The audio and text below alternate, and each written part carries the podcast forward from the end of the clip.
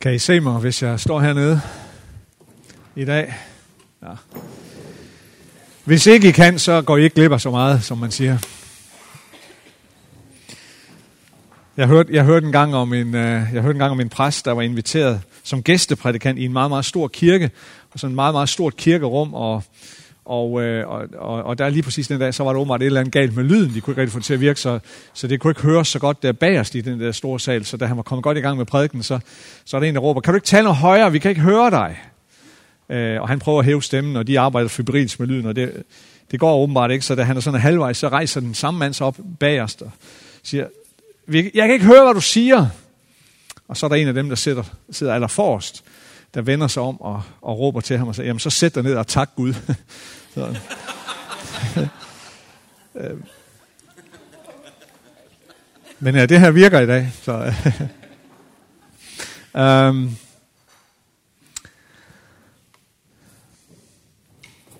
det, som jeg gerne vil, vil, vil dele med jer, har jeg, har jeg tænkt mig at dele over to søndage, så der kommer noget her i dag, øh, og så noget igen om 14 dage, hvor, hvor jeg skal prædike igen øh, den, den 26. Øh, omkring øh, det, samme tema. Øh, det her med, at øh, Guds magt og Guds kraft, den udfolder sig i vores magtesløshed og vores svaghed. Øh, prøv at forestille dig, at du, øh, at du har en, øh, at du har en bod på en øh, markedsplads. Hver dag så går du hen til øh, den, øh, øh, med, med dine varer til din bod og stiller dine varer op på den her markedsplads. Der er bare ingen, der rigtig har lyst til at købe dine varer. Um, der er masser af mennesker, folk på markedet mylder frem og tilbage øh, og, og kigger. Øh, der er også mange, der kigger på din vare, men så ryster de bare på hovedet, de fleste af dem, og går videre. Øhm, og du kan se, at de køber varer fra de andre boder, men, men din bod øh, går de udenom. Og hver aften så pakker du sammen og tager dine varer med hjem igen, for så næste morgen går du hen igen og stiller op med dine varer. Øh, men det samme sker. Folk går udenom, øh, og de køber ikke din vare. Lidt det billede kan vi måske bruge på det, at at have taget imod evangeliet øh, og blive en Jesu disciple og rigtig gerne vil dele det med andre mennesker. Og før eller siden, så konfronteres vi med den kendskærning, at der er bare noget i det kristne evangelium, som mennesker ikke rigtig vil have. Der er noget, som, som et langt stykke af vejen er central i det, men som mennesker har en tendens til at vende ryggen til. Simpelthen fordi man ikke ønsker det. Fordi man oplever, at prisen er for høj. Fordi man oplever, at det er for utiltalende, for ubehageligt. Og man har, man har lyst til at gå uden om det. Der er måske meget af det, man gerne vil have, men lige præcis det der, det tænker man, kan jeg ikke, kan jeg ikke få det uden det her? Har du sådan en, har du en light udgave til mig?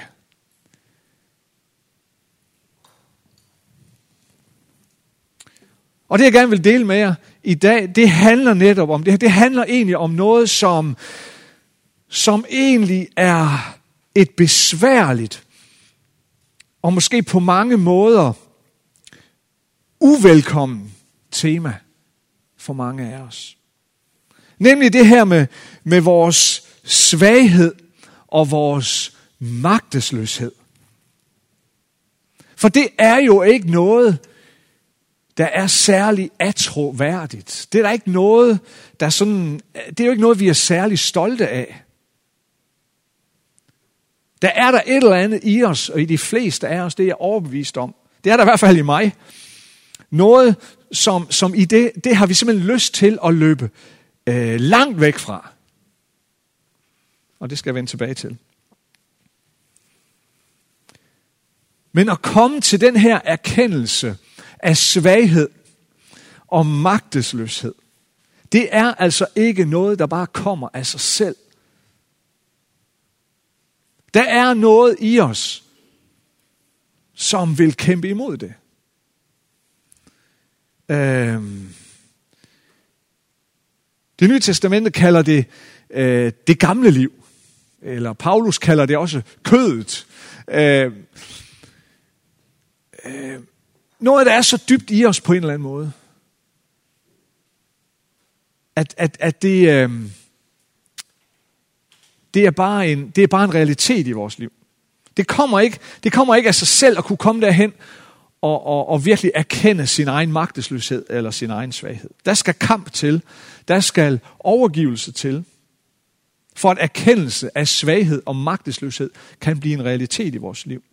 For at det kan få lov til at gøre sin forvandlende virkning i os, så skal der, det synes jeg enhver erfaring viser, så går der noget forud, som de færreste af os synes er særlig sjovt eller på nogen måde velkommen i vores liv.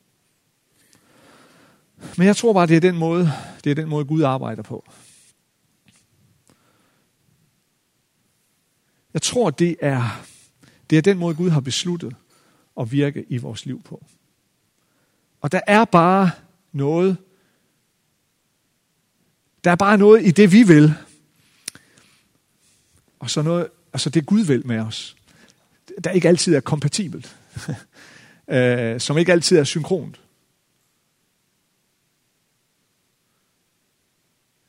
Vi har en vej, vi vil gå, men meget ofte, så, må, så, så kommer vi derhen til, hvor vi erkender, eller hvor vi, hvor vi bliver bevidste om, at det er nok ikke Guds vej.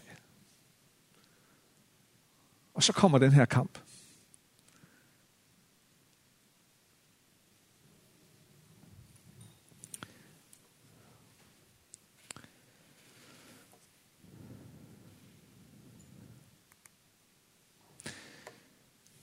Vi skal læse et afsnit fra Paulus' andet Korintherbrev. Øh, men lige inden vi gør det, så skal vi sådan lige forstå øh, sammenhængen, konteksten. Fordi meget af Paulus' korrespondence med korinterne, i det vi kalder 2. Korintherbrev, øh, det var ikke det andet brev, fordi der, der er noget, Paulus har skrevet noget mere til dem, som vi ikke har. Men vi kalder det 2. Korintherbrev. Meget af det, han skriver der i, det er sådan en, det er sådan en diskussion øh, med nogle kritikere, som, som Paulus har i menigheden i Korinth. Nogle, der er meget kritiske over for ham. Paulus han var udsat for kritik fra en hel del i menigheden. Øh, der var mange, der sagde en masse ufordelagtigt om Paulus. At han var en dårlig leder. At han var en dårlig forkynder at han, det at han ikke tog sig betalt for sin tjeneste, vidnede om, at han, øh, han, var, han var uegnet som apostel. Øhm, de mener, at Paulus fortalte alt for lidt om sin åndelighed. At han fortalte alt for lidt om de syner og de åbenbaringer, han havde haft. Alle de her ting, det var ellers, det var noget i menigheden, eller det var noget, som mange i menigheden stræbte efter. Det var noget, som de mente, at det skulle fremhæves. Det var, det var tegn på, at man var, man var en god leder. Øh, det, var det, det var det, de mente, at det kendetegnede ellers en, en rigtig apostel. At man fremhævede sig selv, at man fortalte om alle de her ting. Øh, det var mennesker, der søgte storheden og den menneskelige pragt. Øh, og, og i det hele taget søgte det, som den her verden så let bliver optaget af. Også i dag. Jeg tænker nogle gange, hvordan, hvordan vil vi have taget imod Paulus, hvis han kom i dag? Det er jo nemt nok at sidde her med 2000 års historie bag os, og så være kloge. Øhm, hvis han dukkede op i blandt os i dag, uden at vi havde den forhistorie, øh, kan vide, hvordan vi ville have bedømt ham. Det er en anden sag. Men i hvert fald er, at at, at mange i den der menighed, Korinther-menighed var optaget af mange af de samme ting, som vi også så let lader os fange af i dag. Men Paulus han går i rette med dem den ene gang efter den anden. Og så siger han, det siger han lige inden øh, vi kommer ind her i kapitel 12, så siger han lige, prøv at høre, hvis jeg ville, så kunne jeg fortælle jer om vanvittigt store ting. Jeg kunne fortælle jer om vildt store syner og åbenbaringer. Jeg kunne fortælle jer om vildt store oplevelser og hændelser, som jeg har haft med Gud. Jeg kunne godt fortælle jer om det menneske. Og de oplevelser. Så siger han sådan her. Dette menneske vil jeg være stolt af. Men jeg vil ikke være stolt af mig selv, undtagen af min magtesløshed. For hvis jeg ville være stolt, ville jeg ikke være vanvittig. Det ville jo være sandt, hvad jeg sagde. Men jeg lader være, for at ingen skal gøre så højere tanker om mig, end dem han får ved at se eller høre mig. Og for at jeg ikke skulle blive hovmodig af de overmåde store åbenbaringer, blev der givet mig en torn i kødet. En engel fra Satan, som skulle slå mig, for at jeg ikke skulle blive hovmodig. Tre gange bad jeg Herren om, at den måtte blive taget fra mig, men han svarede, min nåde er dig nok, for min magt udøves i magtesløshed. Jeg vil altså helst være stolt af min magtesløshed, for at Kristi magt kan være over mig. Derfor er jeg godt tilfreds under magtesløshed, under mishandlinger, under trængsler, under forfølgelser og vanskeligheder for Kristi skyld. For når jeg er magtesløs, så er jeg stærk. For når jeg er magtesløs, så er jeg stærk.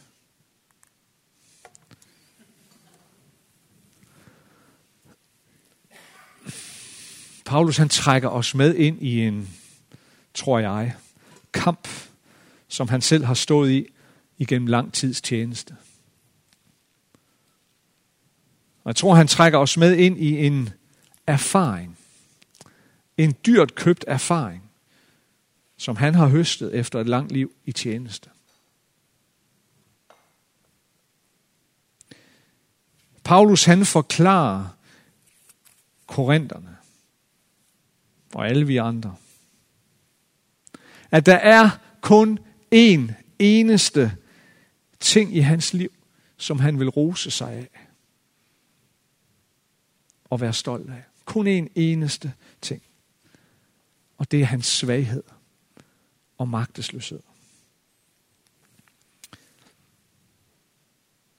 Og det er her, det her, jeg i hvert fald når til det punkt, hvor jeg sådan lige har brug for at stoppe op og trække vejret dybt en ekstra gang.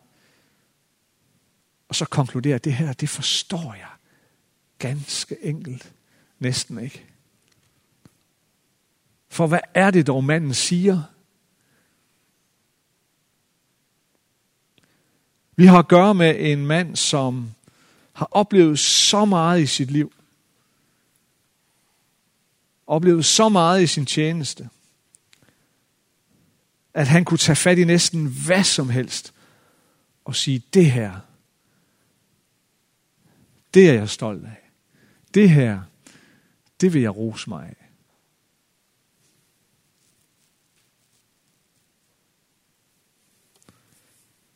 Jeg tænker i hvert fald, hvis jeg skulle sætte mig selv i Paulus, hvis jeg var Paulus og bragt alle mine svagheder og skrøbeligheder med ind, så kunne jeg finde masser af ting at være stolt af, må jeg nok erkende.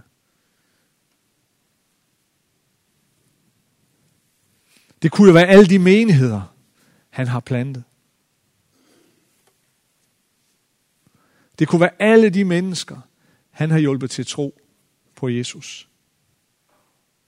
Det kunne være alle de rejser, han har foretaget, alle de menigheder, han har besøgt, hvor han har været til så stor hjælp og opmuntring for så mange kristne og så mange ledere, så mange menigheder. Eller hvis ikke det var nok, så kunne det da være netop den kendskærning, at han havde mødt Jesus selv, ansigt til ansigt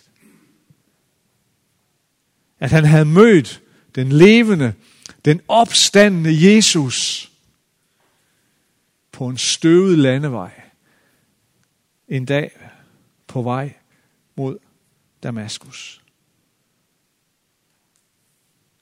Jeg må nok erkende, havde det været mig, så, så, så ville jeg have listet nogle ting op.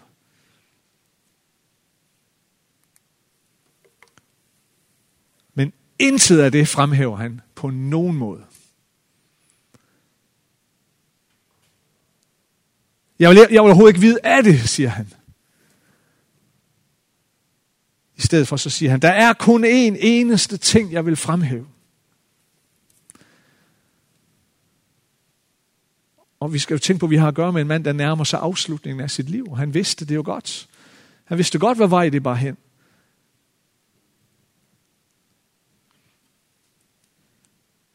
Som så siger, der er kun én eneste ting, jeg vil fremhæve. Kun én eneste ting, jeg vil rose mig af og være stolt af. Og det er min svaghed. Det er min magtesløshed. Hvorfor er det mon sådan, at det, som de allerfleste af os vil løbe så langt væk fra som overhovedet muligt. Det, som de allerfleste af os vil gemme så langt væk som overhovedet muligt.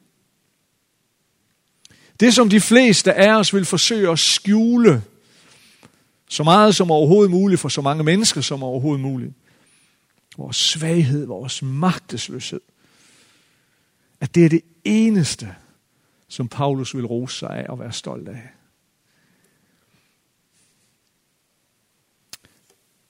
Det er her, vi lige øh, hælder en kop kaffe mere op. Øh, og så lige, prøv lige at summe lidt rundt om bordene her. Øh, det er lige muligheden til sådan en café-gudstjeneste her. Vi kan lige stoppe op. Øh, jeg har sådan formuleret et par spørgsmål. Bare sådan til nogle få minutter snak rundt om bordene. Hvorfor, er, hvorfor, hvorfor, hvorfor tror du, at det er sådan? Hvorfor er svagheden og magtesløsheden det eneste, Paulus på nogen måde vil rose sig af? Og hvorfor vil vi andre hvis, hvis du har det sådan, det er jo ikke sikkert, du er enig med mig. Jeg må meget gerne være uenig, men, men, men jeg har den antagelse, at de, de fleste af os nok helst vil gemme den langt væk. Og det andet det er, hvad gør, hvad gør magtesløshed ved dig, når du oplever den? Hvordan reagerer du? Lad os lige prøve at bruge øh, 3-4 minutter på at og, og lige snakke om det. Øhm, og så får vi lige en kop kaffe øh, hældt op, hvis der er mere. så vender jeg tilbage lige om lidt.